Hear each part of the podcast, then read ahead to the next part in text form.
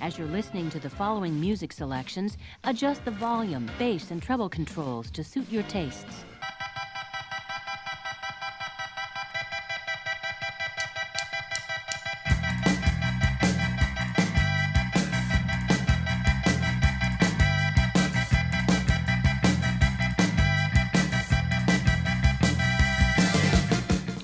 On today's episode of Android's Dungeon. Scary, scary things. What's scarier than po- po- Portuguese colony ships in the Middle Ages and other scary games? Stay tuned.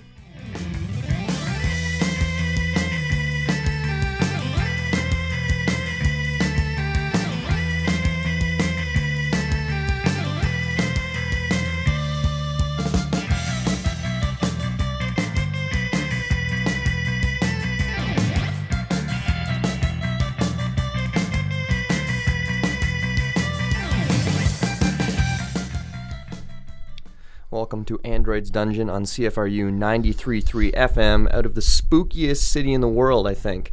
London? No. New York? No. Paris? Get the catacomb crap out of here. It's Guelph, Ontario, baby. The scariest city in the world, because um, it's a title I've just given to it today. Uh, Congratulations, Guelph. As you can hear, uh, I'm joined by the lovely Kayla Campbell. Say, say hi, Kayla. Hello, everyone. Hello, Kayla. That's our listener, oh. Which is me right now. So, well, it might be two this week. Joel's not here, so he might listen to the show. He might tune in. Doubt it. Um, Thanks a lot, Joel. Can't even support your own show. And I am Jack, and this is Android's Dungeon, a show about games, music, movies, spooky things, kind of like whatever we feel like, but mostly stuff that you would find embarrassing to talk about under normal circumstances, depending on who you are. Um... Kayla, what have you been playing recently? Well, Jack, this was actually a weekend full of games. We won't go over all of them because I feel like our your listener has uh, heard about some of them, but we did get an opportunity to teach a couple of our friends some really fun games this weekend. Yeah, I, I was going to say. we You we forgot ha- about that? Yeah. It was I just was, the other day. I was just obsessed with the one that I, I wanted to talk about a lot, but we did, we were given an opportunity again. I feel like we've been doing a lot of teaching lately. Mm-hmm. Um, but let's get it started as I set up this, this spooky educational experience. Whoa, whoa. Okay. Moving on from whatever that was.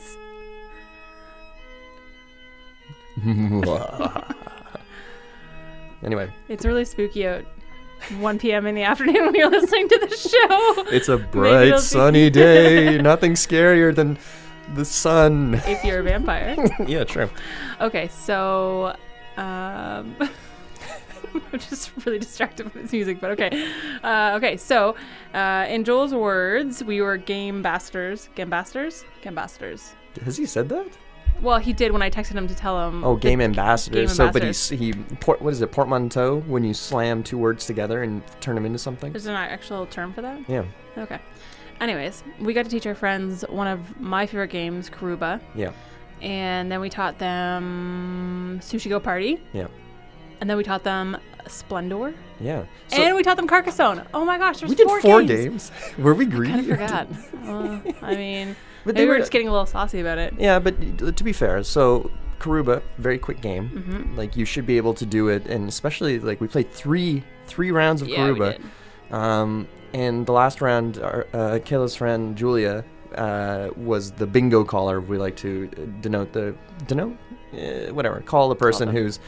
Uh, picking up the tiles and calling out the number for it, but she was flying through it. At one point, I was like, I, I wanted to say, "Slow down, Julia," because it's, I'm trying to think a little bit here. But she was like, "Pick up, next number." Well, next she number. was ready, so you got to keep up. Yeah, um, and I think we'll just say a little, little bit about Karuba, in that I would say it's one of those games up there with Las Vegas. I think in that a lot, most people play it. Most people play it and want to either play it again immediately or they go out and buy it because mm-hmm. it's, as far as board games go, family game. I'll say that, but.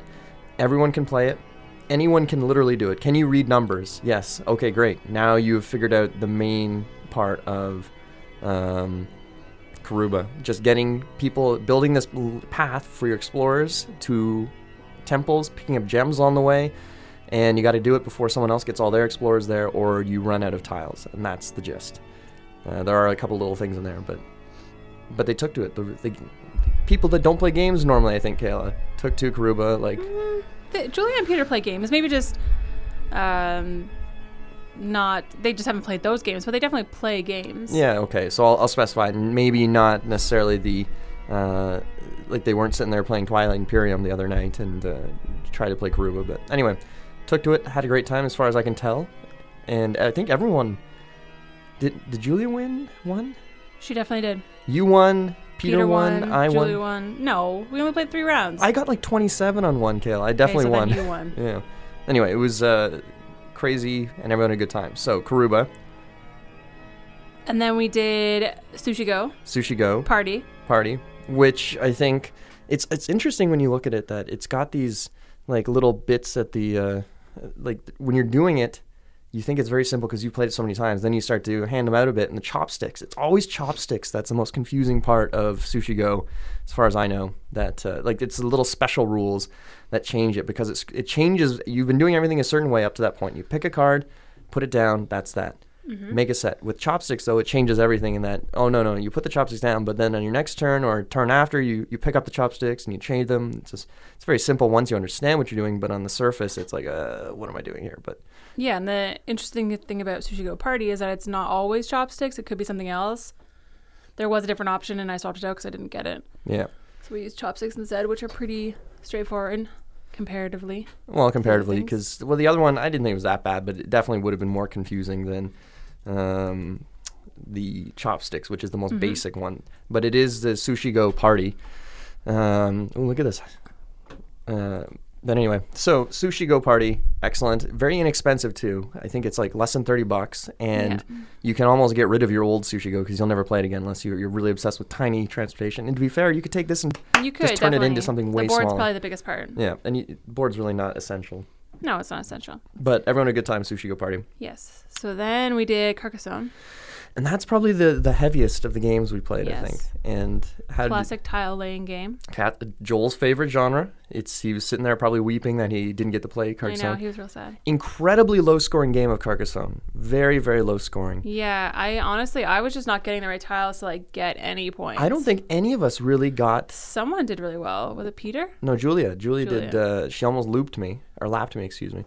But it was really frustrating. I couldn't get anything going the entire time. It's like I tried to start a city, and we were playing with the um, Traders and Builders expansion, which I think the is required. Essential expansion. You need you need to at least play with that. And we should rename it the Essential expansion. Yeah, or put in Inns and Cathedrals, and I think those those two mixed in with that are like the base Carcassonne, and you're fine for the rest of it. You can add in Princess and Dragon and other things if you feel like it, but um, anyway, just as far as it goes, it was not super. Um, It wasn't a smooth game, and, and it could be that the uh, the drinks were flowing a little bit, and maybe I wasn't making as great decisions as I would normally have done. But I don't know. It just I don't think you did extremely well either. So no, I was ahead of you. I wasn't about to get lapped, but yeah, um, no, it wasn't a great game. Yeah. Uh oh. Looks like John Carpenter's entered the building.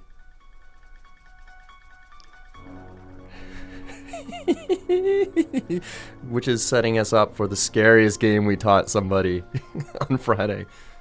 Splendor? Oh, oh. I don't think Splendor is particularly scary.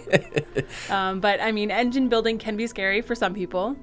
It and I think everyone had a good time with Splendor. And, you know, I'll say this, like, I'm not, this isn't, uh, um, has nothing to take away with Julia, but I was super impressed with how quickly Peter grabbed some of these mechanics, like zero, like maybe a couple clarifications, but nothing complete, like where there was these dull eyes. He was flying, and, yeah. and Julie did great too, but there's really, really impressed with how quickly uh, they took to these. My engine was not building well. No. Uh, mine was just getting going, and I was excited to try to make some big moves, and Peter's like, oh wait, I think I won last round. And you look at it, and you look at his fifteen point, yeah, you won. Okay, yeah, great. Annoying. But he I, did really well. He did. I think I feel like at that point, um, it was like pretty late in the night. We'd been socializing quite a bit, had a big meal. Yeah.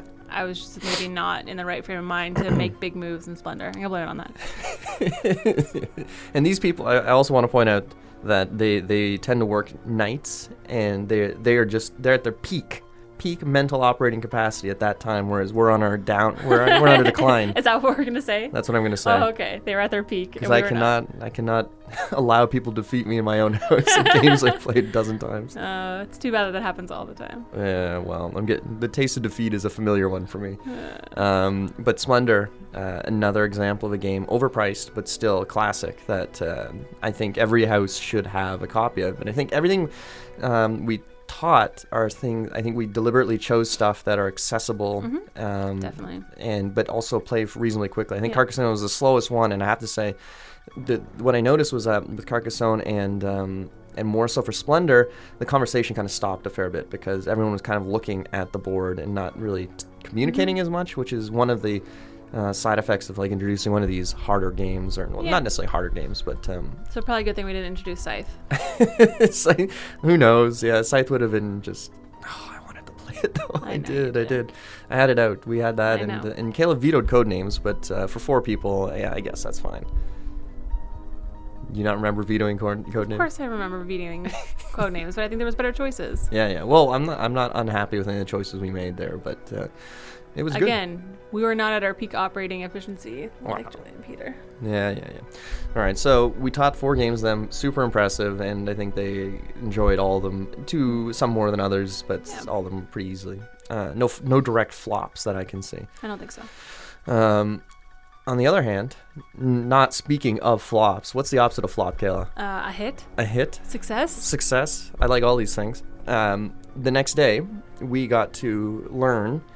Uh, something that I've had sitting on the shelf for a little bit, but uh, lately I've heard more and more buzz about it, and uh, from trusted forum posters that I respect on their opinions, and uh, that I've wanted to play for a while, which was a game called Navigador, Gaydor, Door, Door, not Tor, Gaydor, and it's a game by designer uh, Mac, Mac Gerdts, the guy famous for designing Concordia. And the second you open it up, not only does the box look the same, uh, the ships are identical, the workers are identical, um, and it has a very familiar feel to it. But it's Concordia dispensed with Mac's favorite tool to take actions, which is the rondel. Um, and every other game I think after that has a rond- or that he's made has a rondel selection for activities. But the gist of the game is takes place during the era when people respected the Portuguese. And hey, what if your one listener is Portuguese? Well, I know Josh Faria is listening. No, he's not he, listening. He's not Portuguese. I thought he was Portuguese. He's Trinidadian. I thought he had Portuguese heritage, though. Well, I don't know. Anyway, so Josh, Josh, you're listening. Uh, the Portuguese Navy used to be feared and respected. Um, now, I don't know. Who? What, the U S Navy, I guess. The British. Regardless, this is back in the day, and the Portuguese are spreading out all over the world. And what you do is you build ships, and you send them off to places to explore, and you find colonies, and you get to manufacture those goods. And you, what do you do with those goods, Caleb? You sell them to make money. You sell them to make money. Or so, you or, process them or you to process make more them. money. So, or different different types of money. Different types of money. So this is the cool part about the game, is that you have this market on the side, very, very rudimentary stock market, essentially. And it just follows the natural laws of supply and demand. And what happens is if you sell raw goods, you get certain prices based on uh, ba- how many of those goods have been sold recently. So if you keep selling gold, gold becomes less valuable. Because and you're it, flooding the market. You're flooding Jack. the market. You've got, everyone's got it. It's not as important. So it drops in value. Um, if you, on the other hand, have factories, which is something you can build as one of your actions, but it's, they're very expensive. You can refine the goods. And you don't need to be producing them to refine them. You take them from the market, essentially. And when you t- use your factory, on the right side of the market, there's different values. So the lower the value of a good that you've been selling raw, the higher the value it is when you process it. Because it's basically people are tired of all that cruddy, raw good you've been flooding the market with. Now they want the good stuff, the refined things. So when it gets up to the top, or when you start to uh, refine it, it makes your raw goods more valuable again, so that's how the market goes up again. And it's just very, very basic market manipulation stuff. So if you were playing in a bigger player account, we only played a two-player game, you could see somebody potentially just dumping the market. So your opponents are setting up to sell uh, or uh, sell a certain type of good, and you go before them and you say, eh, I'm going to hit the market first and I'm going to reduce the value of this good. So now they're making not nearly as much as they would have normally. So there's some shenanigans that occur there. And that's just a small part of it. They, the board is gorgeous. The experience, I thought, was extremely quick. I was a little scared. It was super fast. Insane. We were just making our move. Tuk, tuk, tuk, tuk, tuk, tuk, tuk. And so you have this rondel with a bunch of these actions on it. And how's the rondel work, Kayla? So the rondel works that in a way that you can only choose from the next three options for free. If you want to choose an option beyond the fir- the next three, mm-hmm. then you have to pay for it, yeah. which is lame. Nobody so did that, though. Why, I don't know why you would, unless but, you're really desperate. Unless I feel like maybe it comes into play in bigger player counts. Well, you're trying to snipe people's colonies and stuff. Trying to snipe people. So I, for us, it, it worked out. So you have to use one of the next three, and then you move your peg up, and then the next three are available. Mm-hmm. Uh, there's also this cool little uh, Navigator... Uh, door, Kayla. Navigador. Navigador. Okay.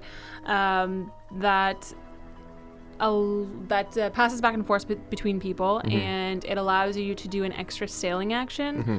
So comboing that with the colony action, so sailing to move and then colonizing to take over a place is... pretty sweet move. It was very powerful, and that's the thing about this game is everything you're in similar Concordia, but I think it's a little easier to visualize this because I'm we're going to do some some hard uh, com- direct comparisons to Concordia in a second.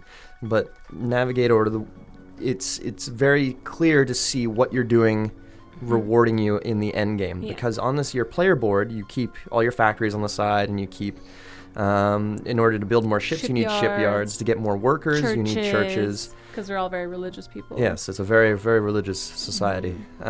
Um, but you also, on the right side, you have these basic things. So right off the, out of the gate, everyone's victory points are the same for each thing. Like all your colonies are going to be worth one victory point. All your uh, workers will be worth one. And all exploring to- areas will be worth one. So on, so on. But what you can do as an action is you can go and get privilege, which basically means you send out one of your dedicated workers to visit someone very important in the Portuguese society, and they basically say, hmm, yes, you are very good at exploring, Jack. Here, take this privilege from me. And what you do is you cover up a space on your board, and it makes your explorers now worth two victory points for every time you've gone out and uh, found new sea areas and things. And you can keep doing this, and it's a delicate balancing act because in order to build things like shipyards and churches and factories, you need X amount of workers. You never lose them, but you need that amount, and to colonize as well. So every time you send out somebody to get privilege, you lose a worker. And there's only a certain amount of privileges up as well, but they get refreshed every phase. So you're balancing, oh, I need to get this privilege because it's going to make me win, get more points at the end of the game. But if I do that, I don't have enough workers to build this shipyard I wanted to build as well. Oh, what am I doing? What am I doing? Um, so there's this very uh, neat and fun balancing act that you're doing with spending. Do I spend the resources now to do this stuff, or do I hold on to them after? And money is fairly easy to get, but things get very expensive very quickly. Because every round you can decide to make more workers or extra boats, uh, more than the shipyards have available t- for you. But in the first round it's one hundred bucks more, next round it's two hundred, and by the final round it's three hundred bucks. And it's just, you- you're going to find yourself pinched by money, not in the sense that you, you can't do anything, but you can only do one thing, and you better hope it's pretty good. And colonizing oh, takes a lot of cash, so um, in general, it's it's I just found it a very tight mix of a lot of different things that you could excel at a couple, but you don't want to try to do everything. And what did you think, Kayla? I agree with that. I think, um, can I speak to overall how I felt about the game? Yeah, let's do that. Let's uh, give us your general thoughts on okay. Navigator. So we already mentioned that it's super fast and... lightning fast. They're also, because I didn't want to spend money to do extra actions, I always felt like there was only like three things I could do, and... Well, usually, not, sorry, there weren't just three things that I could do, but there was three things that oh, I was probably going to do. To be clear, I think you lose a boat instead of, it doesn't cost you oh, money. Oh, I thought it cost you money. No, you have to get rid of a boat. That's silly. Yeah. Who would want to get rid of a boat? That's that's. Well, so... but I had tons of boats, so I could have been theoretically. Mm. But yeah, but you don't want to. So I think it was very easy for me to plan out my next two to three moves because I knew I was going to, okay, I'm going to hit here, and then I'm going to hit here, and then that's going to happen. So I like that because looking at the rondel, there's not... Um, you know, your the number of choices you have are pretty limited, and then if you happen to get the Navigator, Navigator, there it is, uh, card, that definitely helps. Mm-hmm. Uh, and I don't, there you're definitely impacted by other players, but not necessarily a lot. Maybe more in in a larger game. I think that especially because you could see really obviously uh, how much your, how many victory points you were theoretically going to get at the end of the game. I think that helped hugely. I think a big problem I have with Concordia is that it's actually really difficult to figure out how many points you have at the end of the game. There's all these like weird like mathy things that I don't care about. Well, so we'll just, before we go any further, we'll just explain the main differences between Concordia and Navigador beyond the like the, uh, the surface differences. But the, the way victory points are compiled in Concordia is through this v- weird sort of deck builder element. And whereas Concordia, you get it by privilege, where you set, lose a worker, get one of these tokens, and sorry, a cover- in Navigator that happens. Uh, sorry, in Navigator. Uh, in Navigator, when you you just it's right there on your board. How, what are you getting? So now I'm getting three, four, five victory points per explorer tokens. In Concordia, it's not as clear. And this, I've played Concordia a few times, and I'm, I'm not excellent at it, but what happens is that you get these combination of victory points by getting these cards from the, the deck buildery element from the top. And you look at them, and each one corresponds to a different thing. So it's very similar to Navigator in that one is rewarding you for more workers, one is rewarding you for more provinces that you have, and so on. But it's more obfuscated. It's not as it's not as explicit, I think, or not as simple to sort of put them together. Now, you might say it's an example of me being too dumb to figure it out or inelegant, but um, I just found that that was that one. Concordia has this kind of weird system for it, and it bugs me that they use the Roman names for the Greek gods when I'm somewhat accustomed to like seeing Hades, Zeus, uh, Hermes, et cetera. Whereas now you've got uh, Jupiter and um, Minerva and the rest of them. But sorry, so please go on, Cal. You're I ge- don't know what else. Sorry, I don't know, remember where I was, but. That's- But so comparing it to Concordia, the scoring is clearer, yes, or it's simpler. Absolutely. Um, now, did you find that the the actions were clearer than it would have been in Concordia as well? Like what? Because you were mentioning yes. there's sort of less things to do, but you're more you're more constrained. You can do more, but it's going to cost you more. Sure. I I think I like the mechanics of Navigador. I don't think I can pronounce that properly. I'm going to have a problem with its name. Concordia is a lot easier to... it, it, all right, so Concordia's got the easier name. Yeah, sure. Um, I think that I liked it better. Maybe I just... I think I find it really hard to predict how I'm going to do at the end of Concordia because I tend to for, like I tend to think that the end game uh, point calculation is very complex. Mm-hmm. So to have to think about that at the onset or during every single move, I find it really difficult, where it's really obvious in Navigador where you're getting your points. Yeah. It's not, it's very, very simple. Maybe it's, I like it because it's simple. It's not that I don't get Concordia. I do. I just think that it's not always as obvious how people are doing. Yeah. Like I could look at your board and I could see that you're going to get a ton of points off your shipyards because you have tons of victory points. Yeah. You've gone heavily onto that. So I think it's a little bit more explicit. I think, and that's exactly what I think we're both kind of agreeing on here, is that there's also this randomness to Concordia's sort of victory point modifiers, because you've got this row that shows up there at the top, and there are these cards that are coming up, and they're going to come out in different orders, and they're going to cost you different amounts, and your opponents may be doing the same thing, and they may be have the resources necessary to get this one thing, and it just worked out that way. And that's not a criticism necessarily, it's just a, an observation of the gameplay mechanic versus Navigator, where you've got just the, you have those guys at the top, and if you go to privilege and you have a worker, lose the worker, take that privilege, and now you've got your modifier for that. And other players can look at that and say, oh, I'm responding to it. So Kayla's gone really heavily on shipyards. I don't want her getting these victory point modifiers. I'm going to lose the worker, but I, I'd rather block her from getting an extra twenty victory points at the end of the game than uh, doing this. So it's not as, I think it's a little easier to sort of adapt and maneuver and change your mind on it. But um, in general, lightning fast, fun game with market mechanics. And I think it's it was a really cute little game that Um, I think there's a fair amount of depth to it behind, especially trying to balance, like in a bigger player count, who does what? Are you going to sit there and try to fight people for colonies? Eh, maybe not. Maybe I'm going to become the factory baron and just sit there uh, making a fortune off of refining goods when everyone's dumping their raw stuff into it. But would you recommend Navigator? Yes. How how deep do you think it is, or how what sort of uh, complexity? I don't think it's overly complex. I don't think it's uh, as complex as Concordia, but I think it's more complex than Karuba. Okay. So I would say, okay, so I don't think it's a heavy strategy game. I don't no. think it's a heavy game, period. I think it's probably mid-level Yeah, I think. It, I mean, it, if you're used to Monopoly, it's going to be a little tricky. Okay, but you know what? Might even be a reasonable step up from Monopoly. I'll think about that. Anyway, so it's a good middle. I weight. am always looking for games that could. You like Monopoly? How about you okay, try this how about way you try better the, game? It's called Food Chain Magnate. And it's, okay, probably not there. Um, so, I'll I'll give it the same thing. I'll say it's a middleweight Euro, and I'm gonna my my rating is I'm gonna give it. Um, seventeen sunken Portuguese explorer ships out of twenty. Okay. I'm going to give it seven Bodhi boats out of ten. Excellent. Very good. Okay, on that note, we're going to take a quick musical break. It might be spooky, it might not, who knows. And when we come back, we're going to talk about some spookier games. Stay tuned.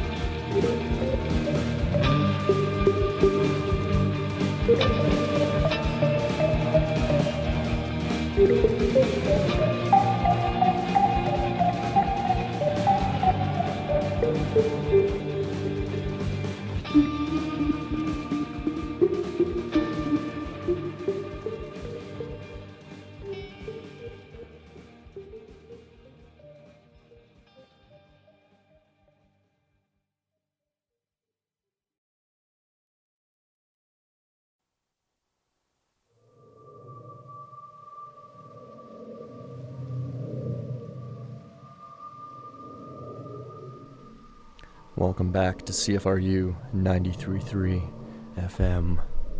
What you just heard was Stranger Than Kindness from uh, the best Nick Cave album of all time. Of all time, uh, Your Funeral, My Trial. I've talked about it before. Outstanding. Really, really good. The spookiest, I'd say, Nick Cave track. Uh, one of the weirdest ones, and you'll never hear something quite like it ever again, which is good and bad, I suppose. But... Um, co-written by, I think, uh, Anita Lane, one of his old girlfriends and bandmates. Very spooky song if you read the lyrics, very sad, very melancholy. You can almost taste the heroin at that point, but uh, what we are listening to at the moment is some music from something that's going to make appearance on a list. Halloween is almost upon us, boils and ghouls, and what that means is spooky things tend to happen. And when you're in the spookiest town in the world, Guelph, Ontario, spooky stuff tends to happen constantly. And in this case, the spookiest thing you're going to hear today is a spooky list of spooky games. So, how this is going to work, my lovely co-host, Kayla, mm-hmm. has a decent list of spooky board games. Or a list that Google gave me, and we're going to question it. Okay. And what I have before me is a list of spooky video. Uh, my list is from Jack and is therefore perfect and infallible, and nobody can criticize mm-hmm. it because it is objectively great. Um, Kayla's list we might tear into, we might support. So I'll let Kayla get the ball rolling uh, with uh, her first choice as determined by Google to be a spooky recommended board game or tabletop experience. Kayla, let's go. Okay, so obviously I did a lot of research on this first, so it's probably also really perfect. Okay. So there is a top ten list of games, of horror board games for Halloween, so getting you in the mood. Okay. So the one at the top of the list, I'm not sure if these are actually in any specific order. I'm just going to go with what they have here. Okay. The first one is Eldritch Horror. Eldritch Horror, a game I have not played. Me neither. Fantasy so flight games, let's ignore it, but um, I know Evan has a copy of it, and he's... But it's it's dice yeah. chucking. It's dice yeah. chucking Arkham. But the first statement in its description is arguably the greatest Lovecraftian game of all time. So... mm, okay. It did say arguably. Moving yeah, on. Yeah. So to the next one on the list, which is a game we have played... Dead of Winter. Okay, so Dead of Winter is something that I'm going to choose my words very carefully about here. It is a game that a lot of people are very fond of, but you will have to ply me with pl- lots of liquor and food and other things to get me to play it, because it is a mess of a game that I am not fond of whatsoever. Kayla, what do you think? I I mean, to be honest, I, I did like it when we first played it, but now that we've played it more than once, I and think that... And played other games. Yeah, and played other games. This was definitely earlier on in our game uh, education. Yeah. So I think that there are some things that are just weird about it and don't really make a lot of sense. Um, if anyone's played it before, there's like these cross... Crossroads. Crossroads things. Um, it actually just makes me think of that Britney Spears movie. Do you remember that one? With the... With the friends going across the... Yeah, nib- I think so. Truly a spooky film. So, I, the theme itself, zombies, fighting zombies, might die. Pretty horror-y, uh, yeah. Walking Dead-esque. But I don't think it's particularly scary or that good of a game. No. Sorry, friends. I know some of you are out there that love it. I know you're buying the expansions and just really... Maybe the expansion fixes it. I don't know. But it's just, it's a mess, and half the crossroad cards don't take effect. And there's some mechanics that are just totally half... half-brained um, in general. Just not a good game. Maybe it's scary. I don't think so. Um, okay, so Dead of Winter. My choice for the first one to talk about is uh, probably the most venerated series of uh, action horror, survival horror games uh, out there right now. And if you grab somebody on the street and shake them and say, "What's survival horror?" And they say, "What is survival horror? I don't know what you're talking about." And then you say, "No, you're talking about Resident Evil." Uh, the most, one of the biggest game series of all time from Japan, uh, now synonymous, uh, or n- known uh, in the West completely, usually taking place involving zombies and mutated abominations and monsters in a mansion in poor Raccoon City. Um, but the ones I want to talk about are two of them. Resident Evil two, which is the best game in the series from the original ones, at least, the traditional fixed perspective cameras. Uh, starring either Leon or Claire running around the police station, running around the sewers, running around the labs of uh, Raccoon City, incredible game. I've played it maybe twelve times, probably more. It just gets better and better. Um, Resident Evil two, there's a remake coming out we don't know anything about, but if it if they screw it up, this could be the end for Jack. If this is his faith in games is already at all-time lows. Um, but the second one I will recommend of the Resident Evil series is Resident Evil four, which, for better or for worse, is one of the greatest games ever made, and it changed the Resident Evil series forever, and it also changed a lot of modern horror games as well. Resident Evil four has been made a dozen times in a different different ways, and is still as good as the day it came out. And uh, if anything, just gets better. You you realize how tight it is, how good it looks, and how much fun it is to play. And currently, uh, last thing I'll say is the P C version. There's some dedicated fan out there who is going around turning into an H D game, and incredibly, what he's doing is he's going to the actual locations, because a lot of these guys scouted actual spots in Spain and used it for their uh, images. He's going back there, folks, and taking pictures and transposing them into the game so they don't look super realistic, but they look sharp and H D as opposed to nineteen ninety-nine or two thousand when the game came out. Um, so Resident Evil two and four, those are my choices right now. Kayla. Okay, so the next game on the list is Mysterium. Okay, all right. Okay. This one I'm I'm already feeling hopeful right? about. I agree with this one hundred percent. So, so people who don't know about Mysterium, it's actually a really cool game. So there's one person plays the ghost. It's a ghost, right? Ooh. Yeah, they're spooky. And they're trying to give clues to, is it their murder? Why am I ha- yeah, blanking on the this? Go- the ghost is the person who was killed, and now they're trying yeah. to sh- say who did it. So they're giving you these clues, and they'll give you like a card, and they're very like abstract-y, Dixit style exactly. cards, and you have to find the clue that matches, or so, not necessarily the clue, but like the the piece of the puzzle that the ghost is guiding you to, because everyone has different things. So the mm-hmm. ghost is finding cards that make sense for each player, yeah. which I think there's a lot of work on the ghost. Yeah, I've never done the ghost, and it seems difficult, and I'm scared yeah. to do it. I'm just going to keep making Evan do it. Well, or maybe somebody show me. I, I don't know. Uh, anyways, it actually is a pretty cool game. The image for Mysterium, if you just like even Google the box, the image is beautiful. It's this like spooky, blue, gray, black house up on a hill with an old style car going through the streets with some like really foggy, dim street yeah. lights. Super cool. I like the name. It's if it's it's from a uh, I think it's a Czech designer or um, uh, Eastern European, and it feels that way. It's just got this this aesthetic that it, unfortunately, if you looked at like a, a man galloping by on a horse would look at and say, "Oh, it's an Arkham Horror expansion." No, no friend, it's way better. Uh, or way different. Um, it's, it is like Kayla said, Dixit meets. Um, I'm trying to think like uh, Dixit meets Murder Hong Kong or uh, some sort of sleuthing. Mis- yes. uh, Dixit meets Clue. That's what it should be. Okay, interesting. So the description here suggested that it's Dixit, uh, combination of Dixit and Codenames. But then, yes, yeah, sorry, that Clue part I think comes in. Yeah. And the thing that we didn't for- mention is that the ghost is actually communing with psychics. Yeah, that's it. That's Everyone's a psychic. Everyone's a psychic, and you're trying to figure it out. And that's why I your mean, tokens not... are little crystal balls you put yeah, down. Yeah, I mean, things. I don't think people are very good psychics, but yeah. you know, they're trying their but best. But the artwork is gorgeous. I cannot stress this enough that the game, the art is top, top notch, and.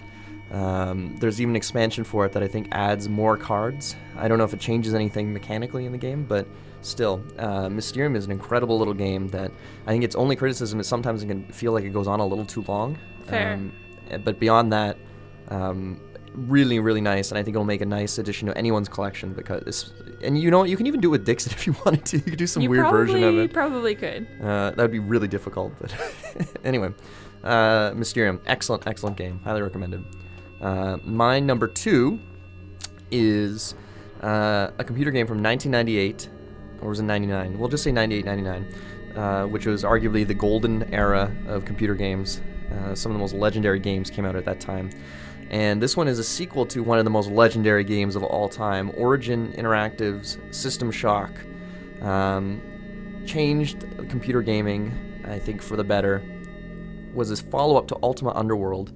Uh, System Shock two came out uh, a little bit later by Looking Glass Studio, which was made up of leftover Origin people, and takes place aboard um, a spaceship, the the Von Braun, that is going through deep space when all of a sudden it picks up a distress signal off of a, a planet named Tau Ceti five. Now, this is concerning for a couple reasons, because there should be no reason why any human technology is out this far in space, and also no, there are no aliens in this world. Nobody's out there. So they go to investigate it, and things go wrong. And you play an anonymous uh, amnesiac hacker that has woken up only to find that the Von Braun has been overtaken by a mysterious force of mutants, essentially. And you are running around trying to solve mysteries and fight off horrible monsters, and it's an action horror R P G that does everything almost almost perfectly. There are some problems. You can tell where they ran out of money in development because the last end of the game feels a little uh, slapped together. But in general, the community for System Shock is huge and vibrant. People are still making mods. The game looks better than it ever did uh, when it originally came out. It, it's on the same engine as Thief, which uh, people is, an, is another beloved game. But System Shock two is scary. It's still frightening to this day. The sound design is top-notch. The world design, outstanding. And the gameplay is just really, really sharp and tight. And there's a reason why it is inspiring to people to this day. And there's a reason why Bioshock stinks and Bioshock Infinite is a wretched game. It's because they've forgotten they've forgotten the face of their father, which is System Shock two. Uh, you can pick it up on Steam for like two bucks if that's your, your jam. So System Shock two. Kayla. Okay, so the next game on the list uh, is kind of spooky. I don't know if it's spooky so much as... Uh, I mean, frightening in real life. Pandemic Legacy. Okay. All right. So not not classic, like, horror, but I think it's still valid, scary... Plagues scare Jack. Well, they, they're frightening. Okay, so then it's a horror for Jack. yeah, so yeah. Pandemic Legacy is um, a twist on the uh, fairly classic Pandemic game. Yeah. Um, but Legacy implies that things continue forward. Yeah. And... The greatest thing about picking up Pandemic Legacy, which is inherent in its name, just like Risk Legacy, is that anything that you do in one round or one game impacts future games, mm-hmm. which I love. I think it's super cool. It's a great it, mechanic. It means that the game itself is limited in play. So you could max out at twenty-four plays of Pandemic Legacy. Of, of the Legacy game. Of the Legacy game. Uh, you could keep playing it afterwards, but there's you can I've... only progress... max twenty-four times. Yeah. Uh, but this is just season one. There is a season two out it's, or coming out. I think it's going to be premiering at Essen, which is this yeah. weekend right now. So uh, Pandemic Legacy is fantastic. If you don't know what pandemic is, uh, there are diseases going on around the world, and they get stronger and they spread, and your job is to work uh, cooperative, cooperatively with your other players to uh, control the disease or eradicate it. Mm-hmm. And... Um, it gets, in Pandemic Legacy, it gets either more difficult or easier, depending on how things go in the game. Mm-hmm. And there might be new diseases. There might be new variants. Uh, disease might be impossible to treat. So definitely some differences from Pandemic. Great game. Definitely would call it spooky, mm-hmm. kind of scary. Uh, the world could explode at any time. You could all fail and everyone dies. And especially where we are in Legacy is like it's some strange things are starting to happen. And mm-hmm. uh, when you throw on the, and I highly, highly recommend doing this, download uh, a copy of, or stream it off YouTube or buy it. I, I'm not advocating any copyright infringement. I'm just saying acquire it through whatever means necessary. Uh, a copy of Cliff Martinez's soundtrack for the Soderbergh film Contagion. It is a an incredible soundtrack. Perfect. Perfect soundtrack for a plague movie, and if you throw that on while you're playing Pandemic, oh boy, all bets are off, folks. It's great. And it is scary. There's just tension to the game, because unless you were just steamrolling, and that's one of the main problems with Pandemic, is I feel like it's very difficult to find a sweet game of it where you feel like you're just getting by by the skin of your teeth. It's either you've been stomped, or you're stomping it. I, I find more and more that the better you get at the game, the easier it is to sort of like really kind of beat it. Now, that said, there's a, there's also a sweet spot in the difficulty because you can decide to shuffle in X amounts of outbreak cards, which are when uh, wherever the diseases are, and or you flip up an extra city and all of a sudden, poof, disease shows up there. And if it breaks that city, it spreads to another city, and you can have these chain outbreaks that cause you to lose the game in like just one card draw. So there's this randomness to the difficulty, um, but it is a great game, and I think Pandemic is also, speaking of Splendor and Carcassonne and the rest, is one of these games that everyone should have a copy of because it is just so accessible and so fun and really good. Um, so good choice. On Excellent game. Good job list. Good job from list. From the internet. uh, my fourth choice, oh no, third choice, excuse me, I got ahead of myself, is a computer game from, I'm going to say nineteen ninety-six, ninety-seven, somewhere around there, Uh, and this was in the, kind of around the middle to the tail end of the F M V craze of the nineties. And F M V stands for full motion video. And there was this, uh, with the advent of the C D ROM drive, there was this capability of designers to put way more data onto these discs than they were they had before with uh, floppy disks. And one of the side effects of this was that people looked at these games and rightfully said, we can make them more cinematic, make them more um, grand experiments. And uh, you ended up with people getting hiring real actors and shooting them in front of green screens and putting them into games, and these games got way more complex. And one of them, uh, the most famous one was actually The Seventh Guest, which I'll, I'll have on there as my second of the third choices, but a game that directly influenced me as a child, really scary, tons of fun, tough to play today because of constant interruptions from the voices and stuff, but really interesting game and very scary, actually. The one I'm going to talk about, though, is called Realms of the Haunting, and it is a game that came with four C Ds, which was incredible. That was one of the joys in the day, was opening up a jewel case and seeing four discs in there. You're like, oh my god, there's so much game, I love it. And it takes place, essentially, as your your father is dead, and you've been you've gone to England to investigate his estate, and Uh, as you look around there, you realize that things are very, very wrong, and your father was maybe mixed up in some supernatural forces beyond his control, and you're fighting off monsters, you're fighting off demons, you're interacting with strange figures from different timelines, you're warping around the, to different worlds. It is outstanding, and it is an epic game in the sense that it's back when games were just chock full of stuff. There was so much to do, and it's a first-person game. You run around. It's uh, you find more weapons, you find more magic powers, and the charming retro graphics of it have just gotten better over the years. Because the thing with these, some of these three D graphics are the worst parts about the game are the stuff where they tried to render real cool three D things that look cutting edge at the time, and it just has aged like milk. Whereas the pixely original artwork looks outstanding. So Realms of the Haunting, you can pick it up on G O G or Steam, very reasonably priced. Can't guarantee every, it's going to be everyone's cup of tea, but it is scary and it is fun, and it is a neat uh, game from the perspective of game designers. So I really recommend people check it out. Uh, same guys who did Reality on the Norm, which is a bizarre, terrible, weird game. But anyway, Realms of the Haunting. Kayla. So next on the list, you're, I know you're not going to like, but it's there anyways. Betrayal at House on the Hill. Uh, We've talked about it before. Not our favorite game. Let's not rehash it. No. Maybe it's spooky the first time you play it. If you want to play it for the first time on Halloween, great, then throw it out. Have fun. Uh, the next one we also haven't played, Mansions of Madness. Okay, this one I really want to play. Do you want to talk about it, though? Okay. I, I'm just going to say this. I haven't played okay. it. I want to play it. It's... It is, um, a lot of people... If It's funny if they followed Betrayal, because um, the consensus is that Um, Mansions of Madness is what Betrayal should be if people with some talent and thought and balance designed a game. And it's a Fantasy Flight game, so it's gorgeous, and it's got this giant... It's a big box. If you go see it in the store, it's one hundred twenty bucks, I think, M S R P, and it's chock full of game. But the real interesting thing about it is that you have... You set up a tablet or your phone with it, and you have this sort of A I guiding you through it. And there are puzzles you'll solve on the, the device that are linked to the game. And it's an interesting description, or interesting mix of computer game and board game that I think you're going to see more and more of. Um, but you have to do it properly, because there's a fine line between just having a computer game that happens to have a piece of cardboard in front of you and vice versa. So uh, Mansions of Madness is something I'd love to try. No one I know owns it, and it's, it's it's a tough one. But why? I don't know. It's interesting. And I, I just, for me, I just never decided to think it. I just didn't feel like slapping down one hundred twenty bucks for it, but uh, I want to play it. But I, I support that choice. Okay, great. All right, Mansions of Madness. My number four is what we're listening to right now. Uh, we are hearing some... I'm just going to go quiet for a second.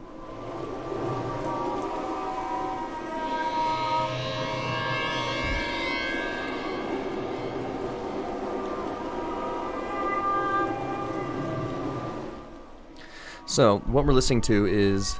the soundtrack from the computer ga- or a video game from PlayStation to Siren, Forbidden Siren.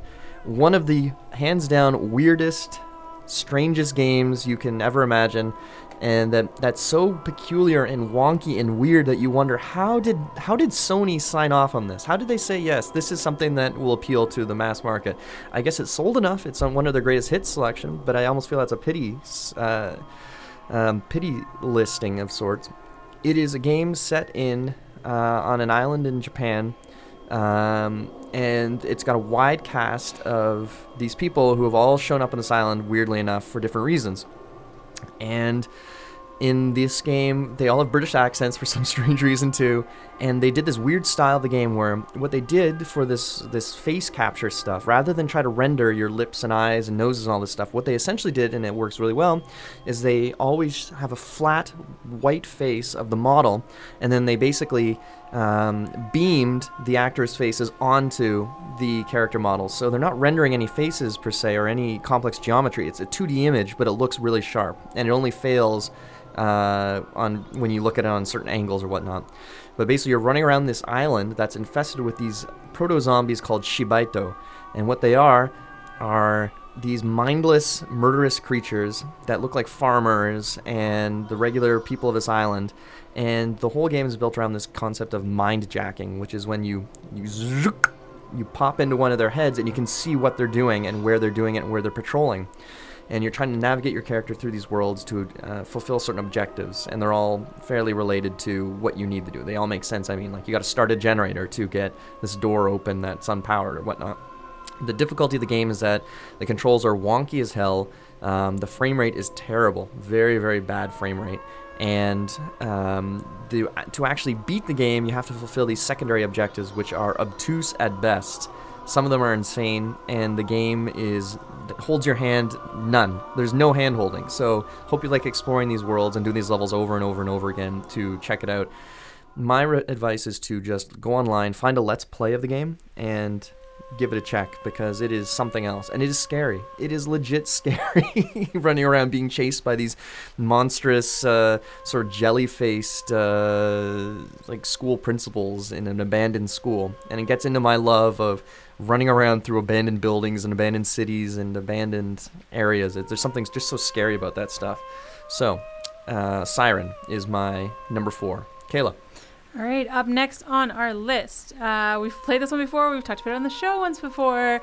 Took the better part of our life that day, Fury of Dracula. Okay. So, Kayla, what do you think about Fury of Dracula? Fury of Dracula, I don't even know if we really want to talk about it. I found the game just went too long. Being Dracula, or, yeah, being Dracula, which I was, the number one complaint with the game, was awful. I get one move while everyone else gets like fifteen hundred moves. It wasn't a great game. I found it, I mean, it was our first time, so it was a, a little yeah, confusing. Yeah. Learning. Um, I broke some of the rules a couple times, not on purpose, but I did. Um, I think I won as Dracula. You definitely did. But probably, again, because I cheated just a little bit, not on purpose, just happened. It's very, it's a hidden movement game. And um, I found it really, it, it didn't really deliver for me. Not my jam. It's a pretty game. It looks great. Um, and this is a, fi- a fantasy flight game again. And it's funny, you ta- we talked about Pandemic earlier. Pandemic actually has an expansion with a bioterrorist that does something very similar to what Dracula does in this, in which the bioterrorist moves around the world secretly, and you're trying to track him down. Um, and you're finding out where he is on this ma- map, but you don't know where he is, and you only get certain pieces of information after the fact, or you kind of piece things together.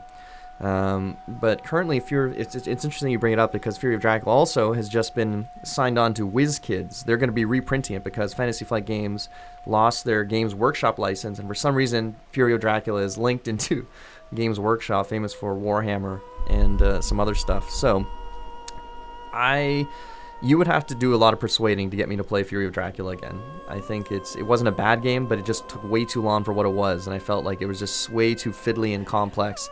Really neat game, really cute, great idea, but just uh, just brutal. I found it very, very, and I wasn't even Dracula, so I, it was mm-hmm. it was a long game. Neat game though, and I think, uh, but there I think there are more streamlined versions of it out there, including the Pandemic expansion that does something very similar. Um, okay. So was that uh, was that your number one, Kayla? Uh, sorry, these were not in order. Yeah, yeah. These were just flicking through them. So I'll just quickly go through the last three on the list, sure. just for fun. Yeah. Uh, next one is Gloom. Ooh. Uh, so I'm not gonna talk about that one. After that, Zombicide. Have you played Zombicide? I haven't played Zombicide, but I've heard that's pretty good. It's pretty.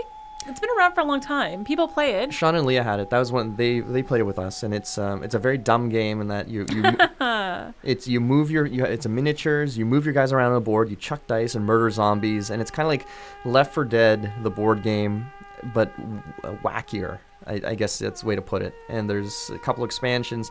It's uh, it's a, I think it was one of the original big Kickstarter board games. That's my, or maybe crowdfunded board game. Don't know if okay. it was Kickstarter. Okay, and what was the last one? So the last one was One Night Ultimate Werewolf. Okay. So I've never really been super into this game. It's kind of...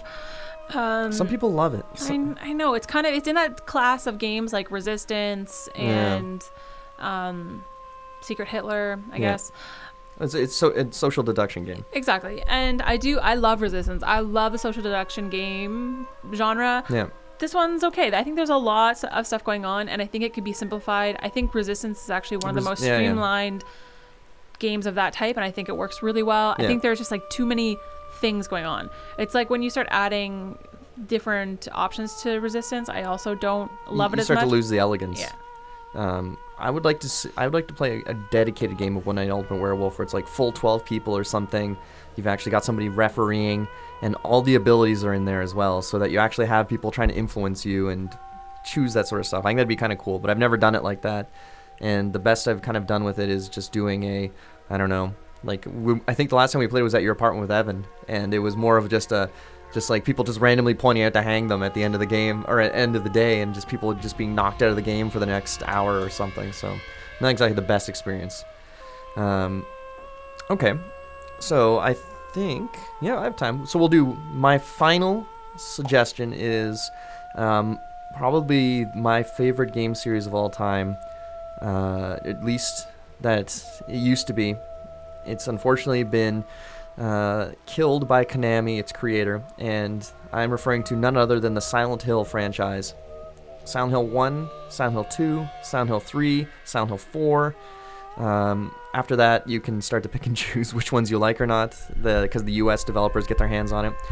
Japanese horror at its finest. The first game takes place uh, in which you, Harry Mason, are driving uh, down this road when all of a sudden a figure darts across the highway, and you swerve to avoid it and you crash. And you wake up and your daughter's missing, and you're alone in this foggy, dark town, and it appears to be snowing, and you're walking around. And it was a mix. I think it was Konami's response to the survival horror genre. They saw Capcom making tons of money off Resident Evil, and they said, me too. And instead of making a shallow, dumb ripoff, they ended up with something wholly original and actually really scary and great. And the games just got better and better from there. Running around this entire, like, giant empty town, monsters all over the place, the soundtrack by Akira Yamaoka, incredible stuff. Um, Silent Hill two is arguably one of the greatest games ever made as far as story goes. The mechanics, eh, but it looks gorgeous, and the story is something that people, it's it's always put up there as the number one uh, example of storytelling in games, and a good example of what happens when you let people actually be creative and come up with ideas and express them without fear of uh, no, the mass market wouldn't like the idea of a, a man being haunted by his guilt over possibly smothering his dying wife in a hotel, in a hospital. It's like, mm, I don't know. I want to explore that a little bit.